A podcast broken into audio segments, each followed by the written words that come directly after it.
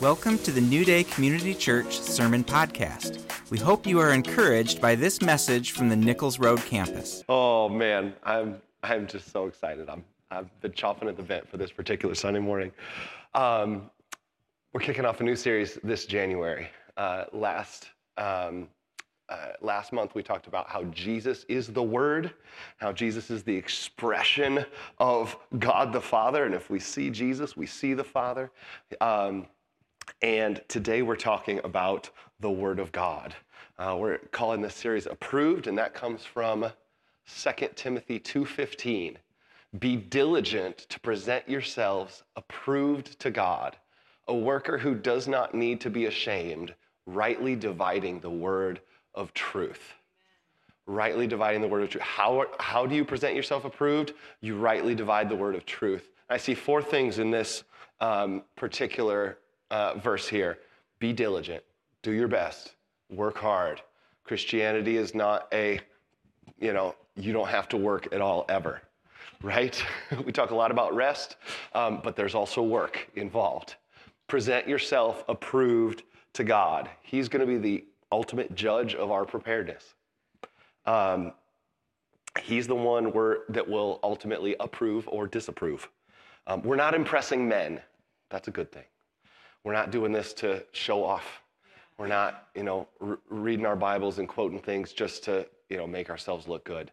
We're presenting ourselves approved to God. A worker who does not need to be ashamed. So if we lived our entire lives neglecting the pursuit of God, that would be something to be ashamed of, right? But if we pursue, if we diligently study the word of truth, we won't need to be ashamed. And then rightly dividing the word of truth. And I think this means that there's a wrong way to, div- to divide the word of truth, right? And it's important that we study to know, to know the difference. Um, thankfully, the Holy Spirit's here to help us. Um, so uh, let's pray right now. God, as we open up your word, we ask that you would help us to understand it correctly. God, that uh, you would seal your truth in our heart. God, this, shouldn't, this wouldn't just be head knowledge, God, but that this would be truth that abides in us, God, that we're, that we're able to stand on and live from. In Jesus' name, amen.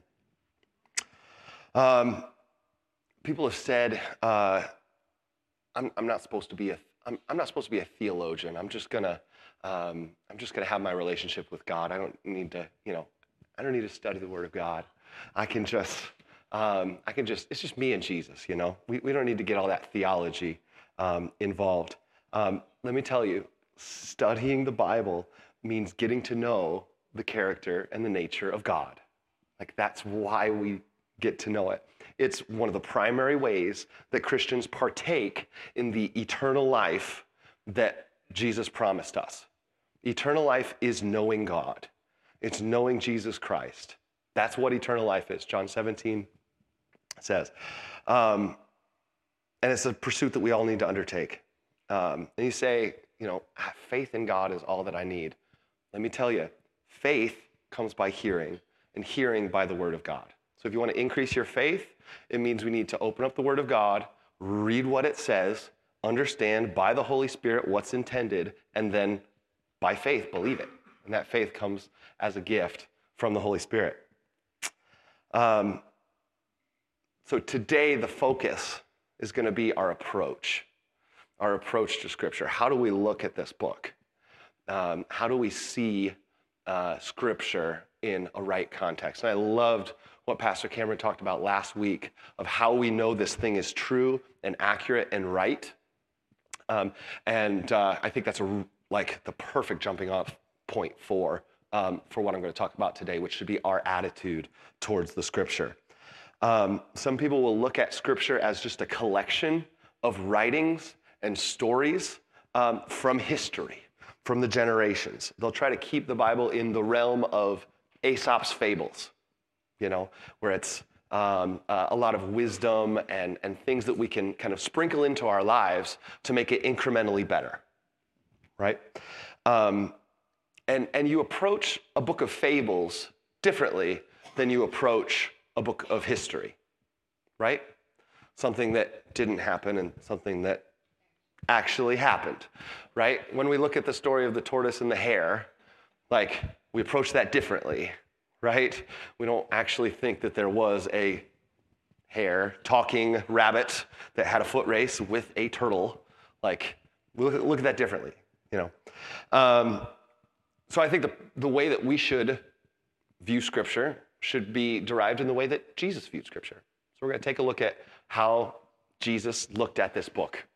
Um, if we believe the 40 biblical authors that wrote in 13 different countries on three continents, if we believe what they said about Jesus, that he's Emmanuel, that he's the Messiah, that he's the Savior of the world, that he's um, God in man, um,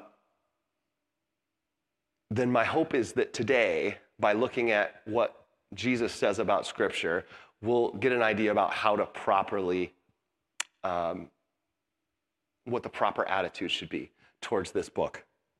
Um, and then maybe, our, maybe that can shift, uh, shift the way we live our lives. Should be awesome. How does Jesus view the Scriptures? Number one, Jesus believed that the Scriptures were divinely authoritative and the last word in settling disputes. Um, Jesus says in Matthew 22, as he's talking to somebody uh, about uh, a dispute on the resurrection, have you not read that which was spoken to you by God? Like, pretty simple statement. Like, God spoke something to you, and it's something that you have access to, and you should have read it. you should have understood it. Um, I think that's just such a simple, simple question um, Jesus makes it very clear that the scriptures are the word of God. Um, and it's the, it was his primary tool when instructing and when cor- correcting, um, correcting other people. And he continually uses the phrase, it is written. It is written. Not just written in general, but written by God in the scriptures. God said it, and that's it. That's the end of the debate. 10% of all the things Jesus says in Matthew, Mark, Luke, and John are Old Testament quotes or allusions. So, uh, the teachings of Jesus, we have about 1,800 of them, and over 180 of them are straight from the Old Testament. He's just reiterating what God said and explaining it to, to the people that were around. Um, Jesus fully believed and supported the scriptures as the Word of God, words to be heard and heeded and obeyed. Number two, Jesus believed the scripture was a necessity. Um, we have a story where Jesus was tempted to break a fast in the wilderness. Um, and he answers with this quote from the Old Testament It is written, Man shall not live by bread alone, but by every word that comes from the mouth of God. Right? Jesus is saying, I don't need to eat right now. The word of God is enough for me.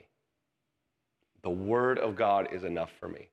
Whatever, whatever need that you that you put to food or to water or whatever, the, the Word of God is in that same category of necessities for living,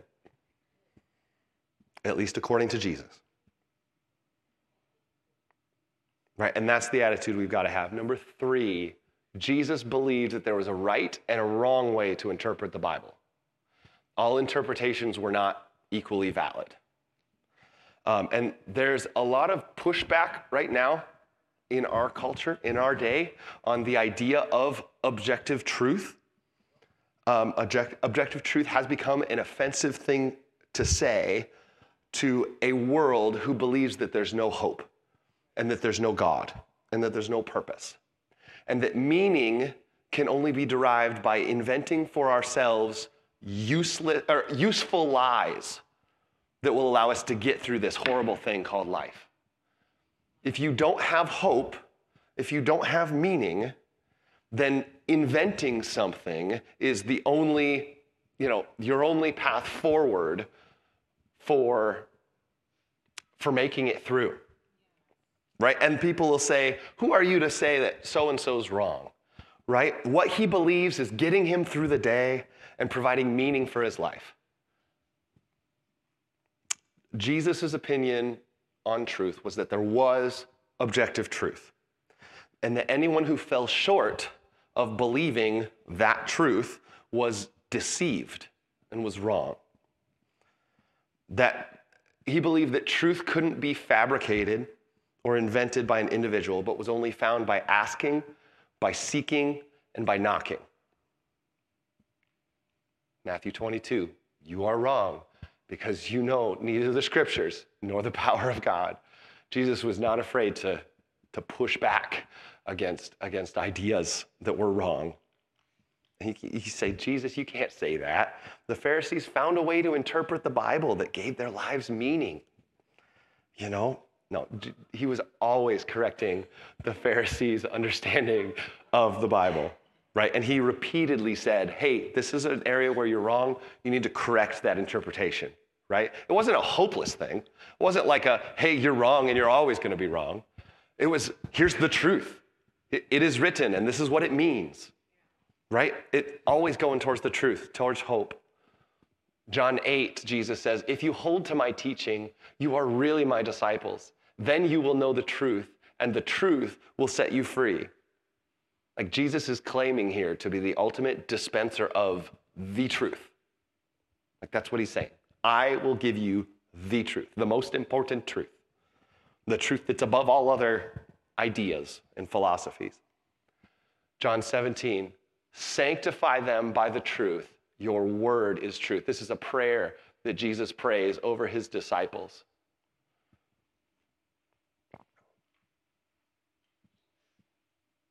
Your word is truth. The, the text of Scripture is authoritative over us, not the other way around.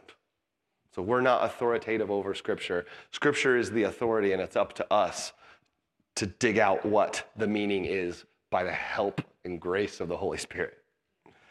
Um, all right, number four.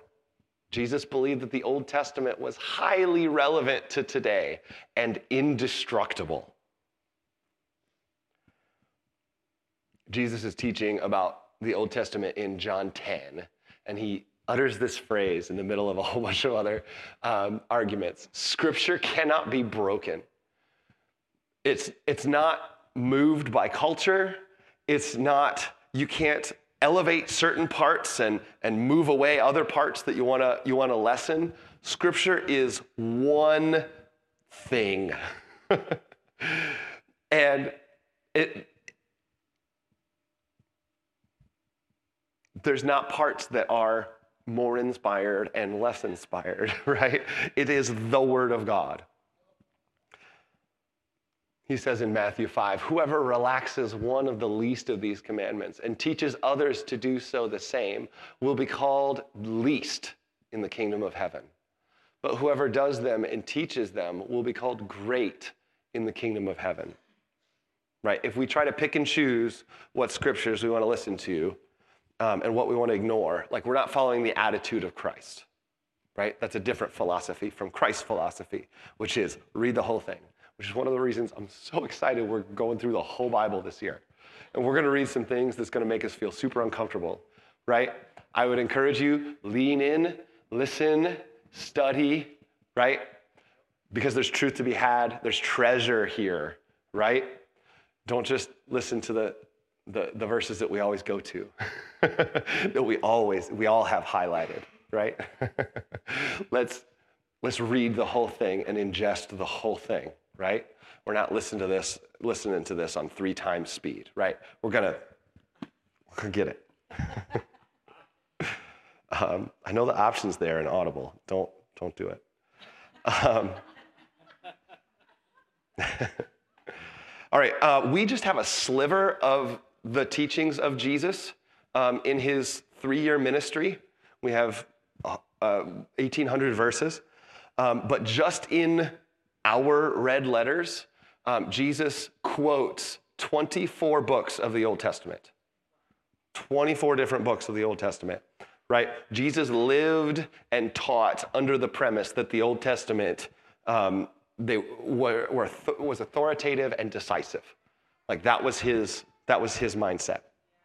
Um, and I, I should say, while we're on this topic, there is a tendency or a, a push maybe to dismiss Old Testament miracles as fantastical and impossible, as if that wasn't the very definition of a miracle, something fantastical and impossible.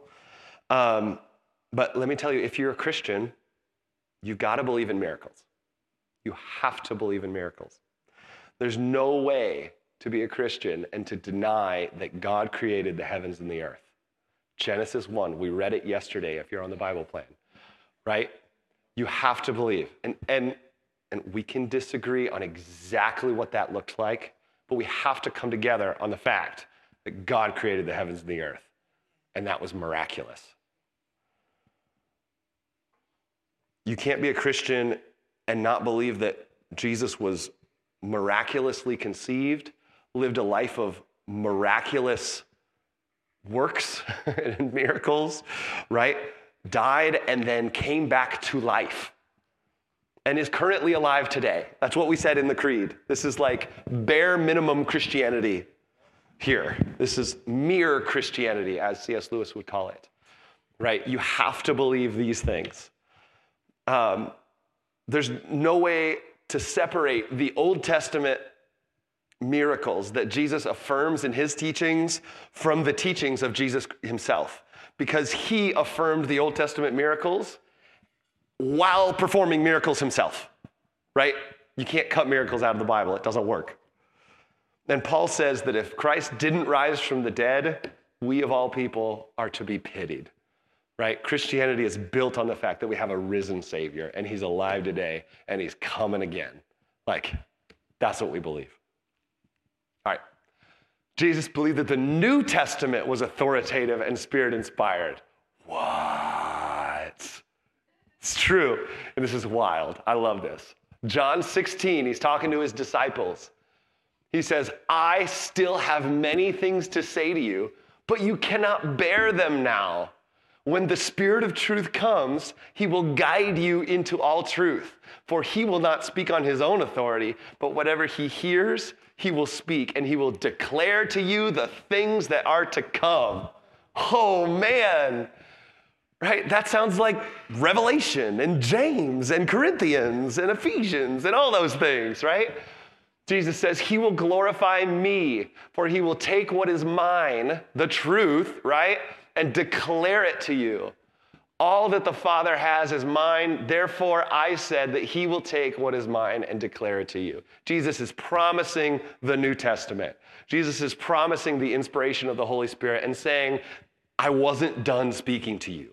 It's not just the Old Testament scriptures, and it's not just the words that I'm saying now, but the Holy Spirit is going to guide you into all truth. It's so good. I'm so excited. Jesus puts his stamp of approval on, on his apostles here in Matthew 10. Whoever receives you receives me, and whoever receives me receives him who sent me. All right, 2 Timothy 3. All scripture is breathed out by God and is profitable for teaching, for reproof, for correction, and for training in righteousness, that the man of God may be complete, equipped for every good work. This is why we're going through scripture this year. This is why this is the thing that we build our whole lives on, so that we can be complete, equipped for every good work. So, the question is are we ready to study? Are we ready to say yes to whatever the Lord has for us this year in this book? Are we ready, church? Can I get an answer? Okay, cool. Let's start right now. Let's learn some things about the book of, uh, about the Word of God. There are seven biblical genres. Everybody know what a genre is? It's the like sections at a library. Um, there are there's history, there's poetry, there are books of wisdom, books of prophecy, books of apocalypse, biography, and letters. And if you need to remember all that, you can just remember this handy dandy acronym.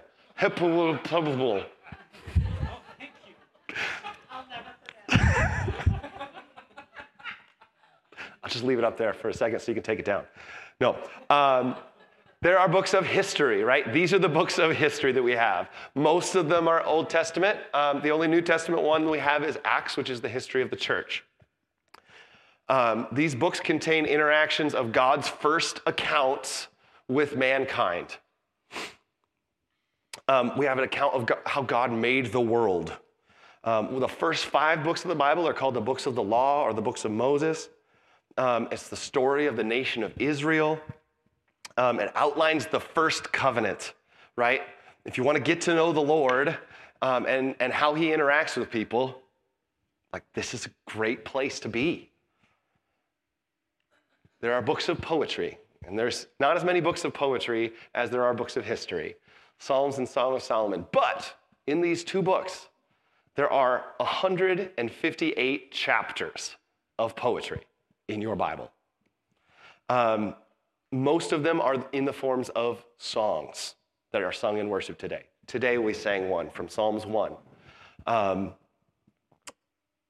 poetry is just as divinely inspired, this poetry, um, as the rest of Scripture. And it gives us insight into what sort of relationship God wants to have with us. If you want to have a deeper prayer life, if you want to worship the Lord rightly for who He is, right? Let, you can get to know these books here. There are books of wisdom Job, Proverbs, and Ecclesiastes. Um, and here we have wisdom from God to Job and to Solomon, who wrote the other two books. Um, Proverbs 3 says, Blessed is the one who finds wisdom and the one who gets understanding, for the gain from her is better than the gain from silver, and her profit is better than gold. So, wisdom is important. It's in we, we have some from the Lord that we can just partake in anytime we want. It's awesome. Prophecy and apocalypse. So this kind of like um, overlaps a little bit. So, um, prophecy in this context means speaking the words of God. Um, there's a lot of, in these books, thus saith the Lord or declares the Lord. Um, Isaiah, Daniel, Ezekiel, and John all have visions from the Holy Spirit that they write down. Like that. You know, and that's one definition of the word apocalypse is a, a, a great revelation or a, or a, a massive vision. Um, and it doesn't ju- always just mean the end of the world. In a biblical sense, it means a great revelation. Um, there are books of biography specifically of one person. And that is, that is the person the Bible is about. Matthew, Mark, Luke, and John are not about Matthew, Mark, Luke, and John. They are about Jesus. Um, we have four biographies of Jesus because he's the most important person that has ever walked the face of the earth. There are letters to the church, or uh, called, they're called epistles. Epistles is not a wife of an apostle. Um, an epistle is a letter.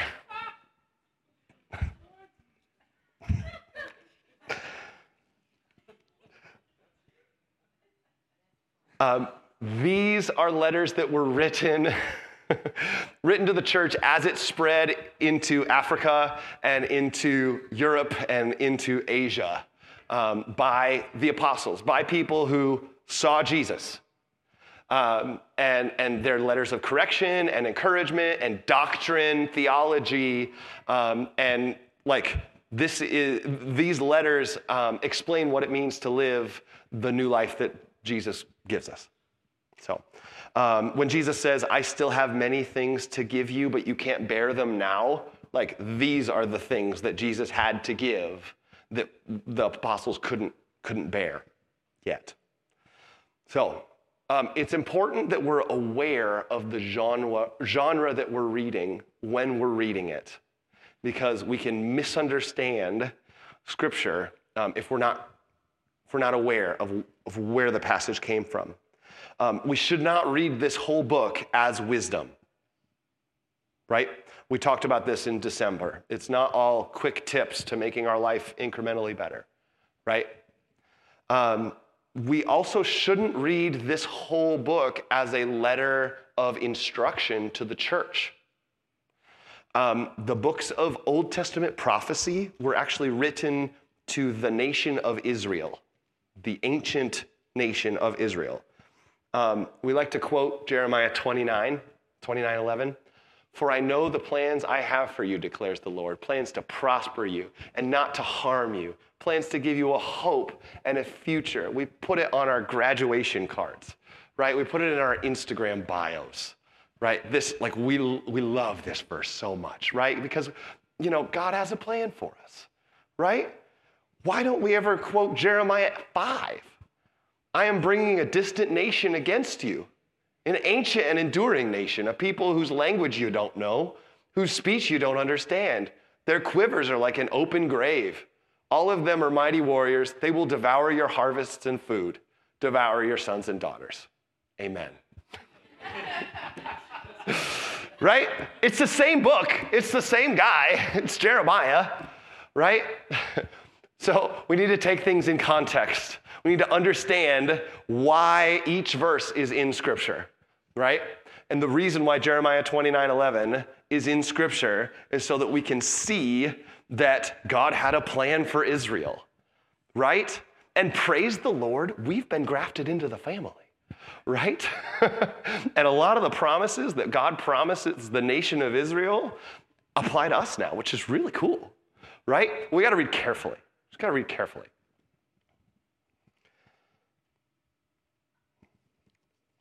Now, I do want to be careful because people go the other way real quick. Um, and they'll say the Old Testament was written to Israel, right? And the New Testament was written to first century Jews and Gentiles. I don't think any of this applies to my life. I don't think any of this is for me. And, and that's not true at all. This is all one cohesive narrative that can't be destroyed, that can't be cut, right?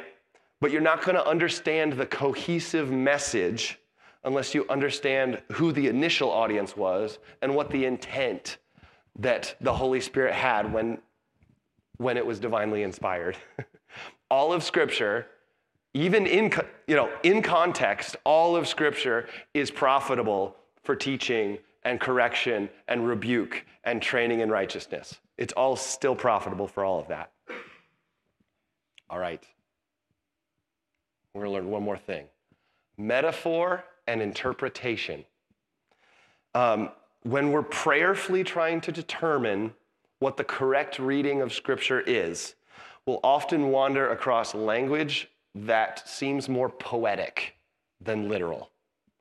Um, and once we see some things that are like, okay, the, the roll, like the, the, the earth has corners and like some really poetic language. Like, how do we know what's literal and what's not literal? And how do we know what that metaphor is supposed to mean? um, number one, the Holy Spirit can help us. Like, that's the most important thing. Pray for help and approach the scripture with patience and with humility, right? Know that it might not be immediately apparent, right? The Pharisees were absolute experts on what the text said, but they were ignorant on what the text meant. Right? But remember, the Lord has grace for you. The Lord has grace for you. Jesus' disciples didn't understand his parables, right? And often had to ask him later, like, what in the world did you mean about the, the seed and the plants and the harvest and that whole thing, right?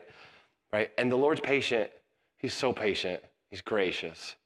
So ask Him, seek, seek, seek, seek, seek, knock and keep on knocking until you find the truth. Um, number three, Scripture helps interpret Scripture. Because this is one cohesive message, it's not contradictory. It means one thing, right? So oftentimes, this is great, if you don't understand something in the Old Testament, oftentimes Jesus like says what it meant. Like you can just look for, you know. Um, and in a lot of Bibles now, there are cross references, which is wonderful. There's little tiny letters in there. You could go to the footnotes and it says, like, here's three verses that connect with this verse here that's kind of hard to understand. And you can go and you can read, and oh, that's what the Lord means by that, right?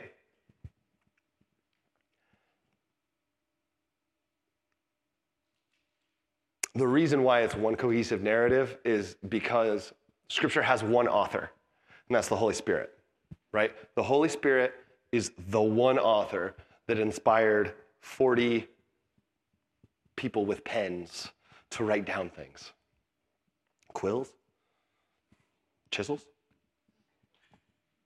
Um, all right. Every metaphor is pointing to a fact. Jesus is not the bread of life just because it's a cool nickname, right?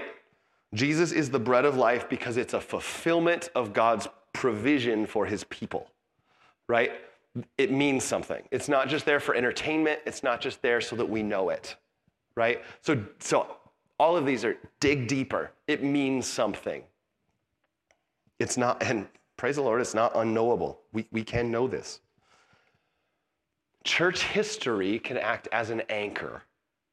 Um, because the Holy Spirit has been helping Christians through the last millennia to understand Scripture, we can look back at church history and say, how, have, how has this verse been interpreted in the past by, by church history? That can be so helpful. Um, and it can anchor us to, to this mere Christianity, to this um, this doctrine that the church has been holding to. It's one of the reasons that we read the creed. The creed is not something that was invented, you know, recently. it was what was the date on that?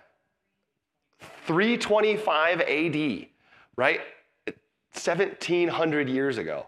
Um, and that acts as an anchor to say, you know what, we are going to keep believing these things right here. Hebrews 4 says, the word of God is quick and powerful and sharper than any two edged sword, piercing even to the dividing asunder of soul and spirit, of the joints and marrow, marrow, and is the discerner of the thoughts and the intents of the heart. I believe if we are committed to opening this book up every single day and finding what the Lord would speak to us, it, it is going to radically change not just the way that we live, but the way that we think about things, the way that we feel about things, right? And God is going to transplant um, His heart into our hearts, right? He's going to give us um, His thoughts as we as we daily partake in the Word of God. Um, abiding in the Word of God means we get to uh, we get to live in the Spirit of God. And the Spirit of God is love, joy, peace, patience, kindness, goodness, faithfulness, gentleness, and self control. Like, those are good things. You want those things in your life? It's not just work harder to be a more loving person or work harder to be patient. Abide in the Word of God, abide in the Spirit of God. Just stay reading this book every day this year. And I guarantee you will have more of that in your life, right? Let's get to it this year. Let's take in more of these words than we ever have before, right? Let's put this in our heart that we don't sin against the Lord. Let's get to know God.